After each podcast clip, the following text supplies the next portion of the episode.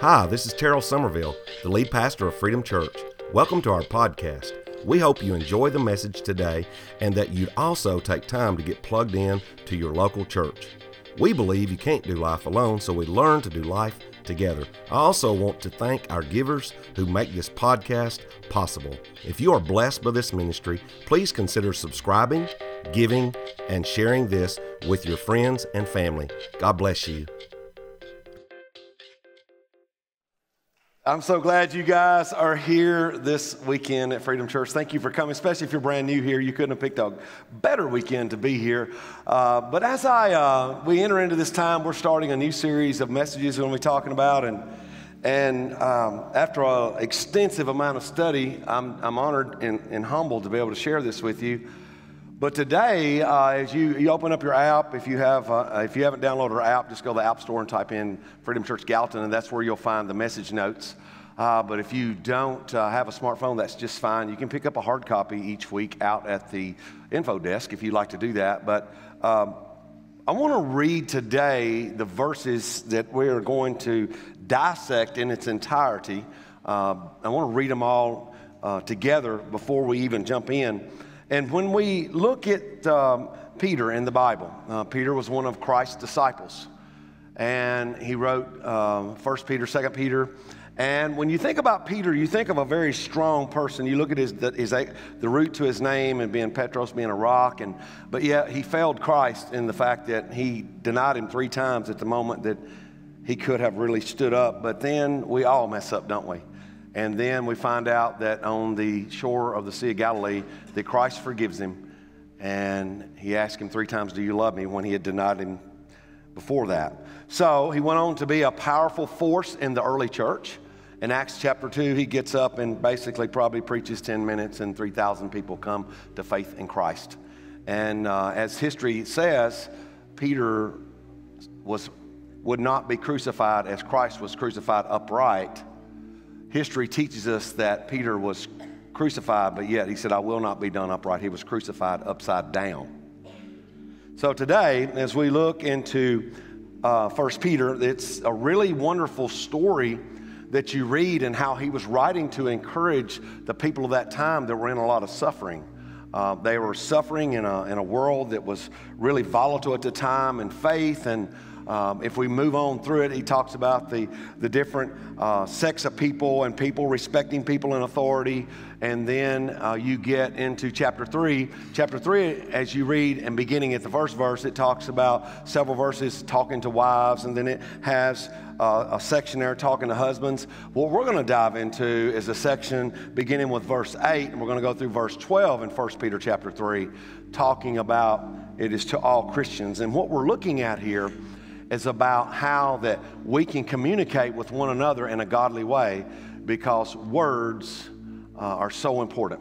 So, if you would, I want to read this in your hearing. It says here, beginning with verse 8 in 1 Peter 3, and I will go through 12. It says, Finally, all of you should be of one mind, sympathize with each other, love each other as brothers and sisters, be tenderhearted, and keep a humble attitude don't repay evil for evil. Don't retaliate when, in, when insults, with insults, when people insult you.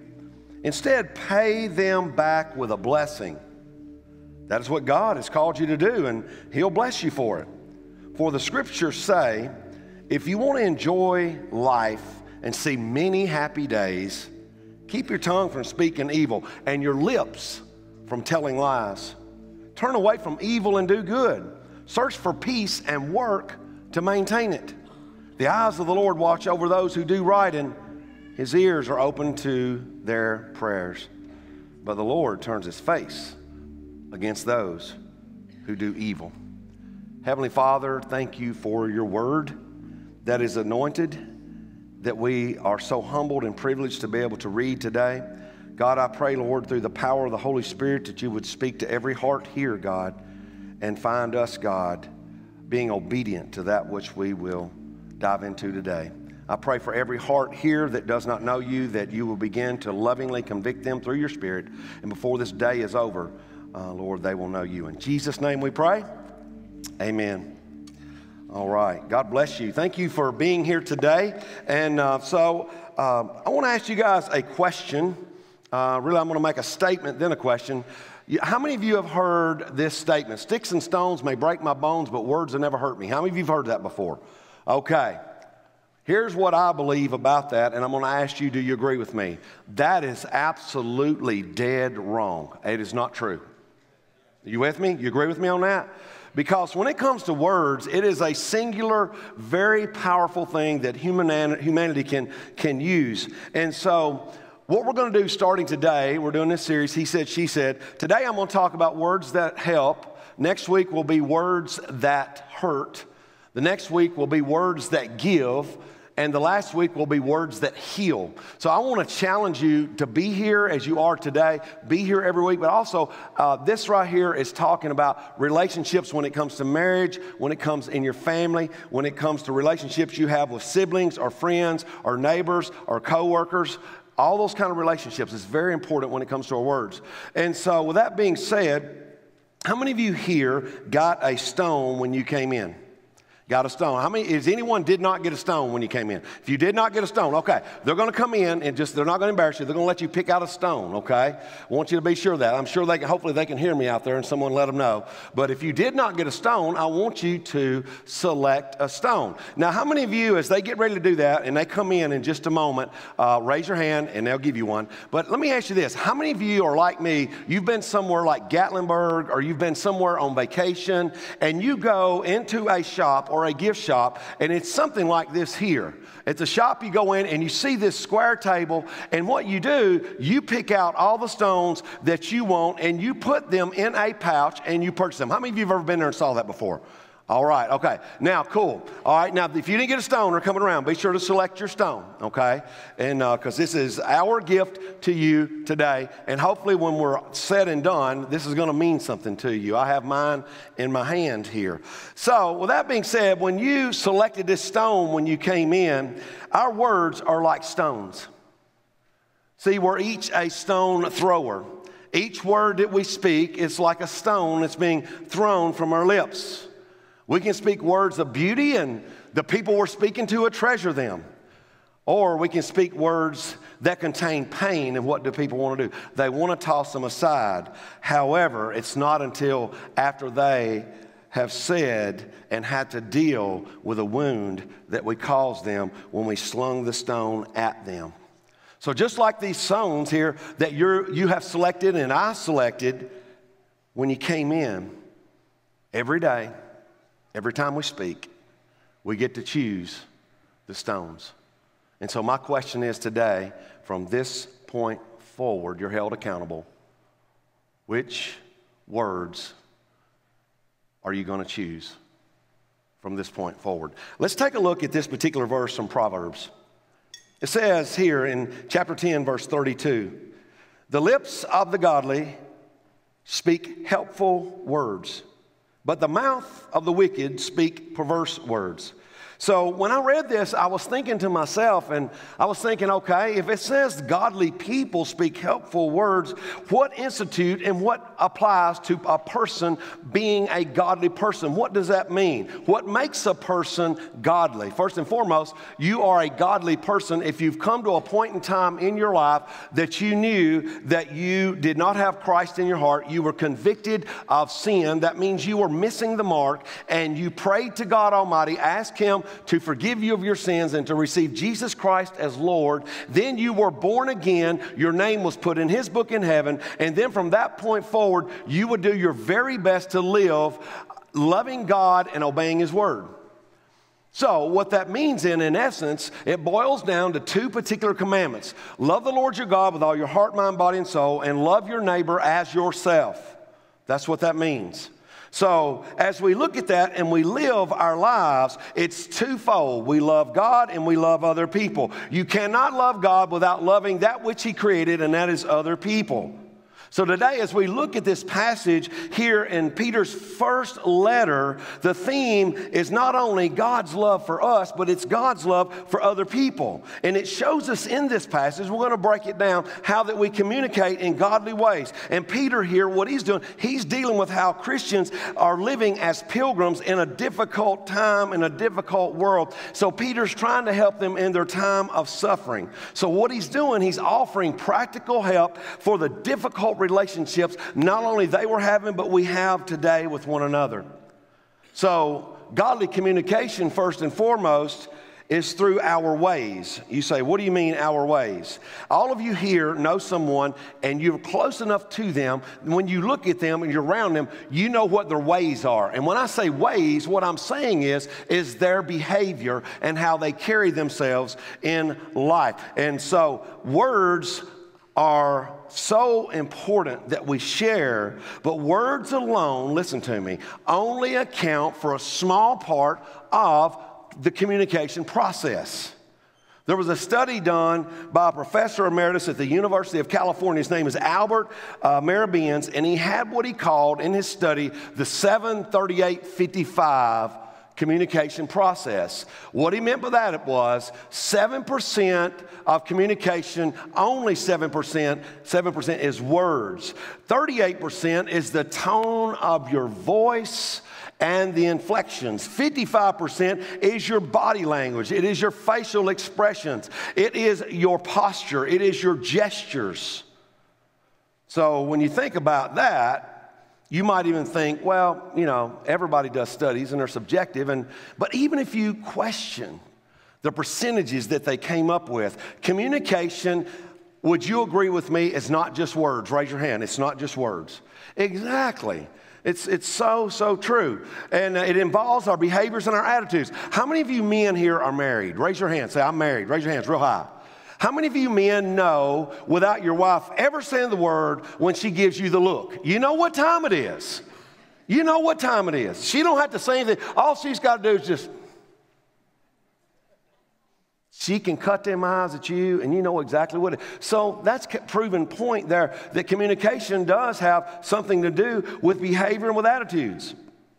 Um, just a couple of weeks ago, just um, back at the end of January, I think it was January 30th, our, our sixth grandchild was born. Maggie was born to um, Jared and Chloe Pettigo, and they already had a daughter, Ellie, and Ellie's 13 months old, so they're going to be really close together. But something unfortunate happened two days after that Maggie was born. Ellie got really sick. And so when they came home from the hospital, Ellie could not be around Maggie because she was so sick. So Keith and Tracy, uh, Jared's parents, and Shannon and I, we kind of teamed up to take care of Ellie, and it was a wonderful time. And she was really sick. I mean, she was really sick. So we always FaceTime with one another. I FaceTime with the kids. I FaceTime with the grandkids. Uh, they'll, they'll FaceTime us, and we get to see them when they wake up, and they're loving laughter and all that. But there was a particular time that Chloe FaceTimed Shanda, and Chloe was holding the newborn Maggie. Well, she ends up handing the phone to Ellie for Ellie to see her mama and her little sister. So when she got the phone, she looked at it and went, she went, uh, uh. Then she threw the phone down. She went, uh. Then she got on the phone and stood on the phone. And then she busted out and started crying. And what it was, she didn't understand while her mama was holding this other baby. And she wanted her mama, and it broke her heart.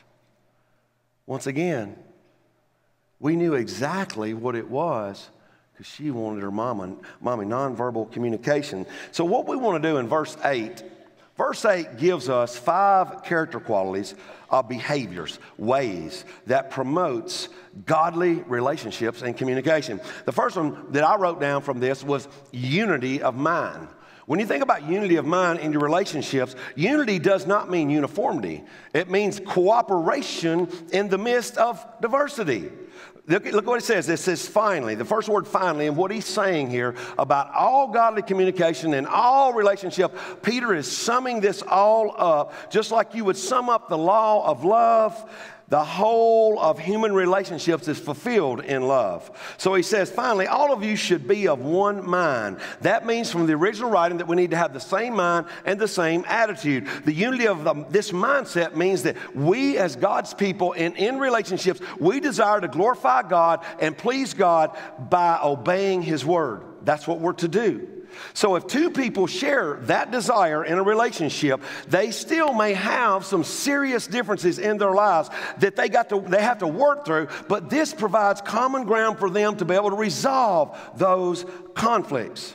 See, a person with unity of mind, they're not self willed, they're not demanding their own way, and they're not judging people because they don't want to go along with people okay? All of us have different backgrounds, all of us have different personalities. We all think different when it comes to us being as a human being. And the only way for unity, especially when it comes to the marriage, unit. When you get married, the only way for unity of marriage is for both the husband and wife. You both have to be committed to be able to please God and to be able to obey His word. It's so important in that relationship. And let me speak to you. If you're here and you are single and you are considering getting married, listen to me even if they are a Christian, which Paul teaches in 1 Corinthians chapter 7. You're not to marry an unbeliever. But even if they say they profess faith in Jesus Christ, if they are living for themselves,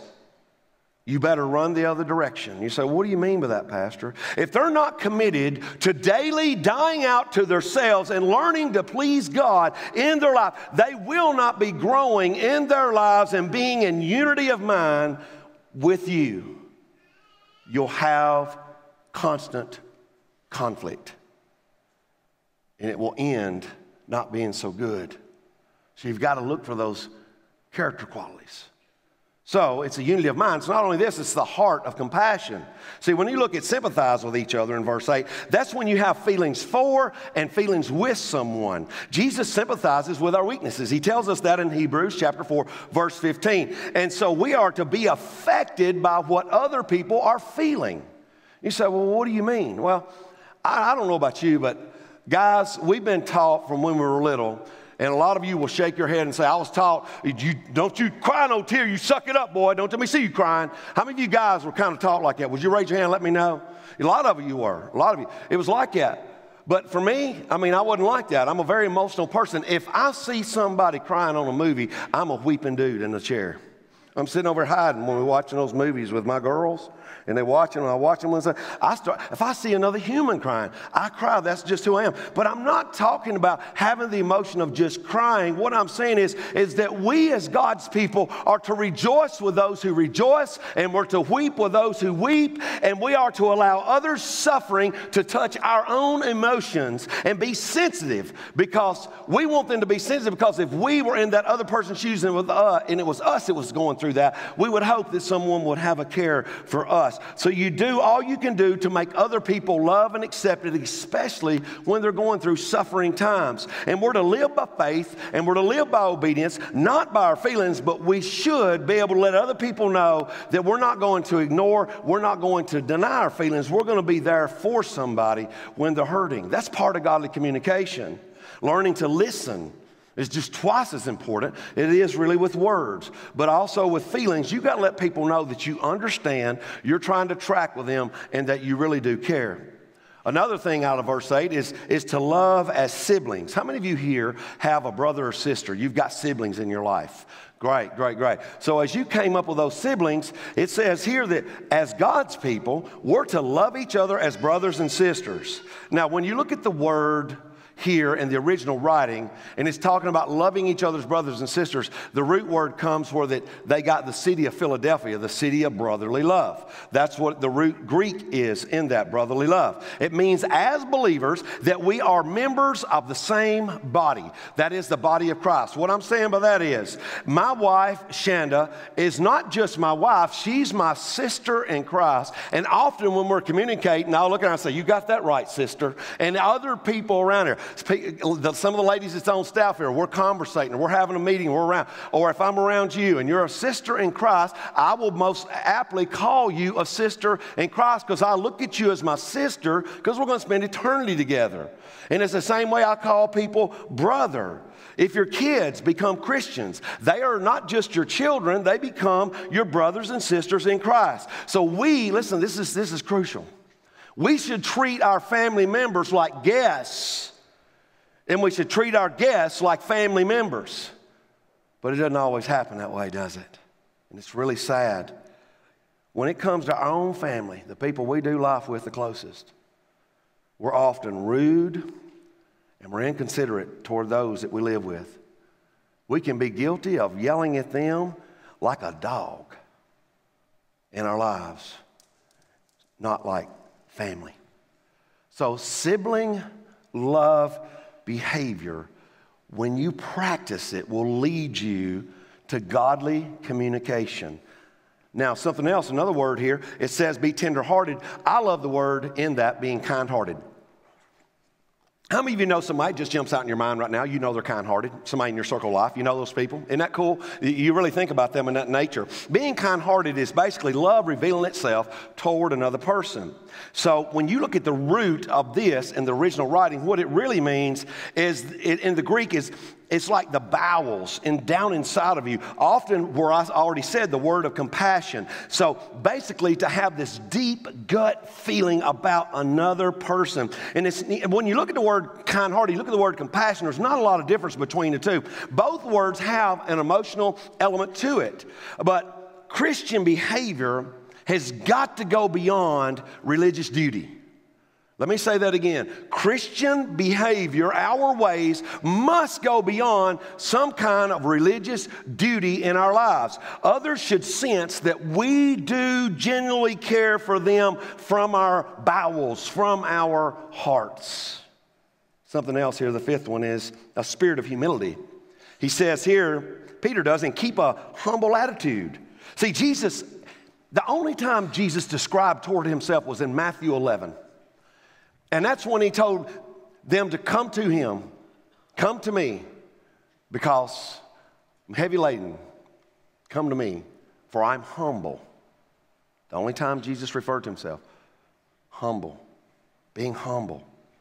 So in biblical times, this is what was taking place. When it come to humility, humility was looked at as a total weakness. So when Christians, what they would do, they would elevate this as a virtue. So in our day, though, what's happened, many Christians have reverted and they've went like the pagans, pagans view of that. And in relationships, they're thinking, well, I need greater self-esteem in order to be able to love other people. Listen to me closely. The Bible is very clear that esteeming ourselves above somebody else will be at the root of all the conflicts that you go through in your relationships. Look at Philippians chapter 2 and verse 3. Listen to what Paul wrote to the Philippians. He said, Don't be selfish. Don't try to impress others. Be humble, thinking of others better than, what's that last word? Say it out loud. Than yourselves. Than yourselves. To have unity in relationships, we as God's people, we have to have a lower estimate of ourselves. I'm not saying not love yourselves, but a lower estimate of ourselves. We don't esteem others. I wrote this down this week, listen to this, and this is not in your notes, but I'm going to read this. Pride is concerned with who is right, humility is concerned with what is right. You see that? See, high regard for myself will cause me to get in a position and a mindset that I'm not going to re- I'm not going to admit things that I've done wrong in my life. I'm going to get angry if you challenge me of something of my way. I'm going to be a person that if you come at me with that and, and call me on something, I'm going to reject the correction you're trying to call out in my life. So, those are five particular behaviors godly communication when it comes to our ways. Now, let's move into godly communication when it comes to our words. Look at 1 Peter chapter 3, verse 9. Don't repay evil for evil. Don't retaliate with insults when people insult you. Instead, pay them back with a blessing. That is what God has called you to do, and He will grant you His blessing.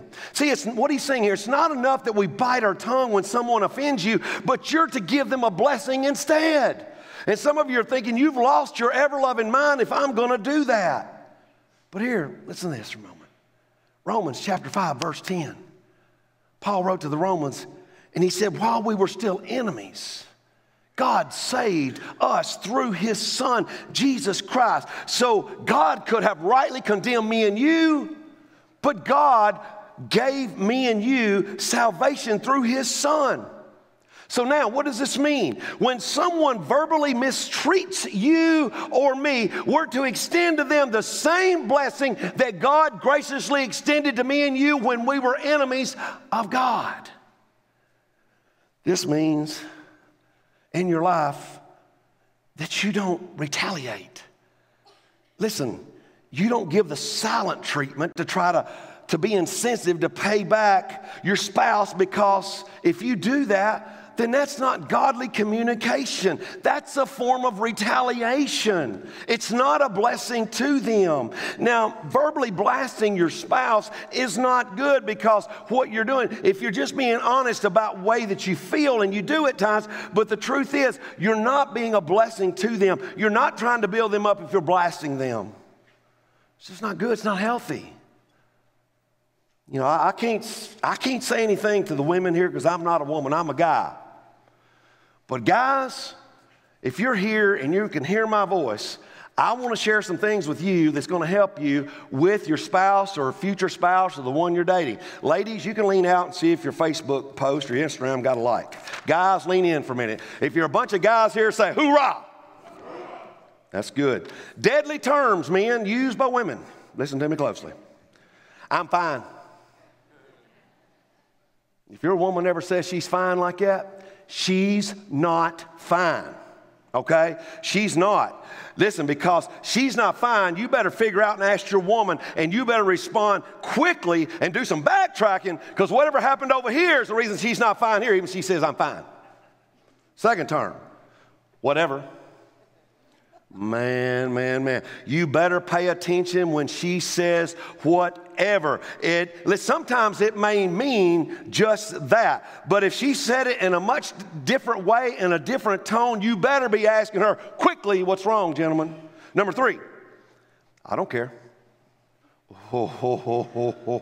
If she says, I don't care, this is another deadly term that you better really read into her body language, the tone, the inflection of how she says it in her voice. Because, listen, if she won't look at you and she's tense and she won't make eye contact with you, she definitely does not care at that moment. She's basically too embarrassed to be able to, or upset to tell you what's going on. So you better do everything you can do to get her to open up, talk about it. Because that's so important. Number four, do what you want. Guys, if she ever says it in a tone like that, it is one of the most dangerous things your woman could ever say. Do not do what you want, gentlemen. You are messing up royally. I'm telling you right now. If there's something you want to do and you think she's remotely iffy about it, and you hear her say this, she's extremely PO'd about the situation. Don't proceed forward. Here's another one, guys. Nothing.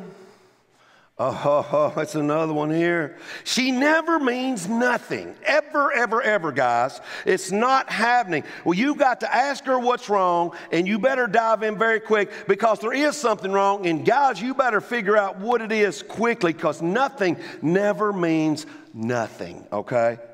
Number six, go ahead. Do not proceed and go ahead if she says it with attitude and body language and voice inflections. Listen, do not proceed. It means you better rethink, gentlemen, what you're thinking about doing because she does not mean go ahead. Okay? She calls you a gourd head. You, you better not be a gourd head and go ahead. Okay? Number seven, don't worry about it. You had better worry about it, guys. If she says that, that is crazy. It might be the most simplest phrase that could be said. It might seem very, very innocent, and people say it all the time. But when she says this, listen, you have done something wrong, and you better get to apologizing quick. Maybe even good to go buy some roses, okay? Just saying. Um, it's so important. So, you know, worry, don't you, you've got to worry about that, believe me. The last one, wow. This is the mother lode, gentlemen of all terms. It comes out of a woman's mouth when she says, wow. Okay, you say, what do you mean? Basically, gentlemen, when she says it that way, you better be totally cringing with everything in you because you're about to enter into an argument that I promise you guys, you will not win. Okay? Now, Okay, guys, I hope, that, I hope that's for you. Now, let's jump back in together with, with all the ladies and everybody here. I just had to help the men out. Look at Ephesians chapter 4, verse 29. Listen to what Paul said. Don't use foul or abusive language. What does that mean there? Don't use foul or abusive language, right? It's just clear as it can be. Let everything you say be good and helpful. What does that mean? Let, what's the second word? Everything you say be good and helpful, so that your words will be an encouragement to those who hear them. I said a few weeks ago, you know who needs encouragement? If they're breathing, they need encouragement. That's all of us. And that's what he's saying here. You're to speak words that build up, not tear down. See, that's what you do with stones. Stones can build something up or stones can tear something down. And that's what's so crucial to understand. Does your speech currently, from the last seven days, when you think about it, has your speech been building those in your circle of life up? Has it been gracious? Listen, if we would apply what we're talking about here in our homes, not trading insults, not being people that are being deceptive, not being people that are clamming up, not blasting one another, one another with words and speaking things like this, did you know if we practice this, our counselors would not have any business? They'd be out of business. Would need counselors in this particular area. Think about your speech in the last seven days. Has it been building up or has it been whew, tearing down? Look at your own life. How much of your speech was sarcastic? Whew. How much of your speech was basically telling them something that's less than. Whew. How much of your speech in those moments were critical? How much of your speech was angry? How much of your speech was accusatory? Think about your words. They build up like stones or they tear down. How much was aimed at blessing those and building up those, especially in your own household, your family members?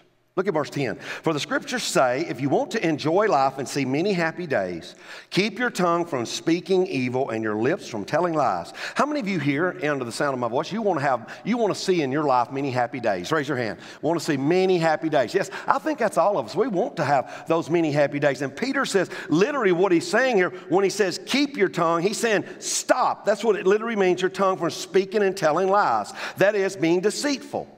He doesn't, he said, we're not to be deceitful. Godly words are built on a godly walk, and we yield through that, through the communication and the relationship, by putting in application what he's saying. Peter said, You're to turn from those evil words that tear down and you pursue good words that build up each and every day of your life. So, what is Peter's ultimate point? He's turning from evil, turning from evil words. We don't retaliate and we do not verbally abuse someone else with our words. We keep our tongue, stop our tongue from doing evil. Do you know what particular verse he's citing here if you didn't? Not know it. He's citing the Old Testament verse, Psalm 34 and verse 13.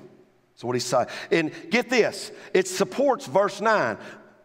Verse 9 verse, supports verse 10. I want to read it again. Don't repay evil for evil. Don't retaliate with insults when people insult you. Instead, pay them back with a blessing. Now, you and I both know that when you read this, this is so countercultural from year 2020. And some of you are thinking, if someone verbally abuses me, I'm going to give them a blessing. I'm going to bless them out. And that's what we end up doing in the flesh. But God says, if someone insults you, bless them. Do something kind in return. Jesus said himself in Luke's Gospel, chapter 6, and verse 28, He said, Bless those who curse you and pray for those who mistreat you. I'm not talking about, there's times that you got to clarify misunderstandings. There's times in your life that you've got to offer correction for something you have may have misspoken on. It's about, I'm talking about proper communication there. But understand that there's times that you've got to say your point of view. There's times you've got to speak the truth and you've got to do it in a calm, loving manner. But if a person deliberately uh, says something abusive towards you, you don't try to pick a fight. You don't try to, to, to not answer them. You don't try to attack them with an abuse and be more abusive than they were to you. You don't lower yourself to name calling. You don't go in a direction of being sarcastic. You don't be a person that's going to demean them because they demeaned you. Look at Proverbs 15:1. A gentle answer deflects anger, but harsh words makes what's those last two words? Yell it out. So turning from evil words. And the last part of that I want to I want to stop on for a moment. It says, and your lips from telling lies. See, anything when you're doing that is to manipulate. You're trying to deceive, you're trying to mislead, or you're trying to distort, excuse me, the facts. And what people do a lot of times, they bend the facts in order to be able to suit your side of the story or your side of the situation. And you often can be guilty if we're not careful when we begin to tell lies. Lies is whenever we leave out certain facts of the situation of what really happened. Paul tells us in the word in Ephesians 4 and 15, he tells you and me to speak the truth in love. That's what he says for us to do. Now, there are sometimes that we don't speak the truth in love. We are insensitive, we are harsh, we are cruel. But you got to have balance about speaking the truth in love. Now, what I mean by that is, say, God forbid, you have a loved one and there, you find out and you know they've had this issue of health, and, and the doctor tells you that they got a week to live. How do you tell a loved one that you don't want to destroy that hope they have in the Lord of healing that the doctor says you have a week to live. Or, on a less serious note, guys, what if your wife comes to you and you come and she comes in the door and she looks at you and says, "Honey, how do you like my new hairdo?" Well, in that moment, you are faced with a decision that if her hairdresser is not so good, it could have been went really south, and maybe the color's just not what it needs to be. You're faced with a decision in that moment. Are you going to tell the truth in love? So I have a line for you. Here it is. We should always tell the truth, but some truth shouldn't be told. Right? You got to be careful. So, godly communication in our ways, godly communication in our words. But the last one is godly communication in our walk. But what it is, we're talking about action here, really what we're putting in action. Verse 11 in 1 Peter 3 says, Turn away eh, from evil and do good. Search for peace and work to maintain it. Here's something you may not have noticed, but the word evil has been used in this passage, 8 through 12, five different times. And you're not careful, sins like anger and violence and sexual immorality and greed and drunkenness and drug abuse, all these things that can hinder our godly communication those things cannot be in present relationships. It talks about in Galatians chapter 5, verses 19 through 21. But at the root of evil is living for self, disregarding God and others. That's living for yourself, thinking about yourself first. See, all selfish behavior, what it ends up doing, it builds barriers to healthy communication. And so, what we have to do, we have to practice every single day as Christians, denying ourselves and picking up our cross, as Jesus said in Luke's Gospel, chapter 9, verse 23. Now, once again, look at the last part of verse 11. It says, For peace, search for peace and work to maintain it. This verse here supports verse 8. When he summed it up, when we want to have unity of mind, we want to have a heart of compassion, we want to love as siblings and be kind hearted, have that spirit of humility in our lives because it shows the behavior that ultimately supports healthy relationships in a godly way. And then again, we must turn away from evil and do good, search for peace, and work to maintain it. See, godly relationships results through godly communication. And some of you are probably already thinking, and you've, you've, you've had some pushback with me, or you may have tuned me out. Yeah, Pastor, you've been talking about denying myself and it sounds like I, have got to give up my rights or I don't need to retaliate. I've got to be able to give a blessing to those who hurt me or insult me. I've got to be compassionate and kind hearted. I've got to be a person who's going to be humble. What? You just don't understand, Pastor. If you knew my husband or if you knew my wife or if you knew my boss or you knew my brother, my sister, my roommate, if I did that, I would be nothing more than a doormat. If I was like that, they would be trampling on me. I don't get this. Who's going to look out for me, Pastor? Who's going to be the person who's going to protect me if I act in a godly way in my communication? I get that. God will. God will. Look what it says right here. 1 Peter 3 13 and 14. I mean, it's verse 12 for 1 Peter 3 12. God will. It says, The eyes of the Lord watch over those who do right. The eyes of the Lord watch over those who do right. And his ears are open to their prayers. But the Lord turns his face against those who do evil. How many of you here want God on your side? Would you raise your hand? I think we all do. Then we please Him by turning from evil. We do good in our ways, in our words, and in our walk. And even if you suffer for the sake of righteousness in God, did you know that God's going to gift you? God's going to reward you. Even if you suffer. Look what it says in verse 13 and 14 in 1 Peter 3. Now, who will want to harm you if you are eager to do good? But even if you suffer for what is for doing what is right, God will reward you for it. So don't worry or be afraid of their threats. See, godly relationships so important. And after all, it's about loving one another. That's the second commandment. And here's what I'll tell you as a pastor, I've been in ministry over two decades.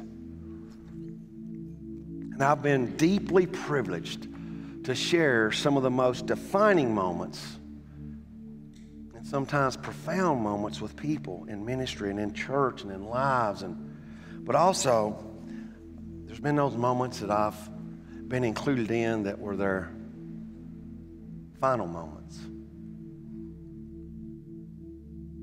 There's been times that I've held their hand and they drew their last breath. And I saw hope in their eyes, and I'm not just talking about old people, I'm talking about young people, old people, people in between. But as adults, mainly as I'm talking to you, in those last conversations, they never looked at me and said, Pastor, did I ever tell you about my degree I got? Did I ever tell you that I got my master's degree? I'll tell you I got my doctorate. No, they never said that. They never said anything like that. They never looked at me and said, you know, did you know the position I held in this particular company or, or this particular uh, corporation for 30 years? They never said things like that. They never said, Did I ever tell you how much wealth that I was able to obtain because I worked so hard and man, I, I, I worked the stock market. I got all this money in 401k. None of those things were ever in the conversation, the final conversations of anybody's life that I ever saw them draw their last breath. See, at the end, all that matters is who you loved and who loved you circle of love is everything. Godly relationships will always be built on godly communication, which means that we always turn from evil and we do good in our ways with our words and in our walk. No matter how stand with me as we pray? Father, we love you so much and thank you, God, for this amazing, amazing day. We thank you for the gift of communication. God, there's no doubt that during this time that all of us here have failed in this area, God. So I pray, God, you'll do a work through the power and the conviction of the Holy Spirit that we move forward today in communicating your way so we can seek your will in our relationships, starting with you and with others. I want to ask you a question. How many of you here would want to lift your hand and say, There's work I need to do in this area of my life? Would you just lift your hand real, real high? God bless you. I'm raising my hand too. God bless you. God bless you. I want to ask you to pray for God to help you in that through the strength of His Holy Spirit. I pray with you and for you, Heavenly Father, thank you, God, for all the hands that were lifted. I pray, God, that we'll commit into action, Heavenly Father, this scripture we've read today and apply it to our lives and give us a strength through your power in our relationships in our homes, and our church will experience your blessings, God.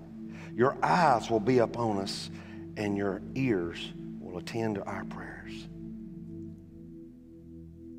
We continue praying right now, I want to be able to talk to you, those of you that you know that today you've come, but yet God has convicted you, and you know that in your heart you've never received Him as the Lord of your life. If that's you today, that's why you're here, friend. Even if you come with your a friend and they invited you, you're here with your spouse, or you're here alone. If you feel the conviction in your heart, all that is is the Holy Spirit of God wanting to come in your life and wants to befriend you and love you and help you to become everything you were created to be. That's why He's knocking on your heart's door. So I want to ask you right where you're at to pray right where you're at. I wish I could pray your prayer, but I can't. Only you can.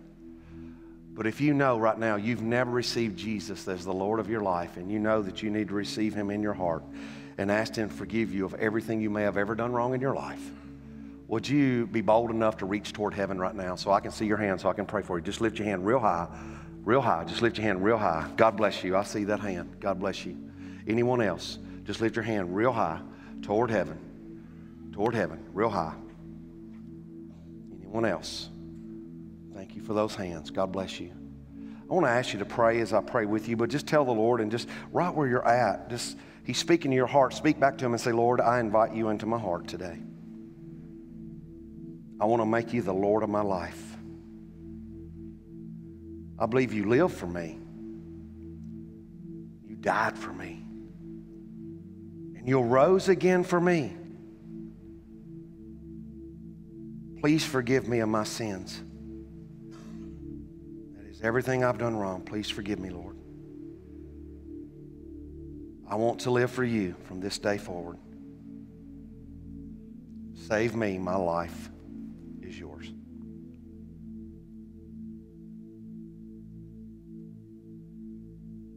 prayed that and you meant that from your soul, you'll experience the peace of God that words cannot express.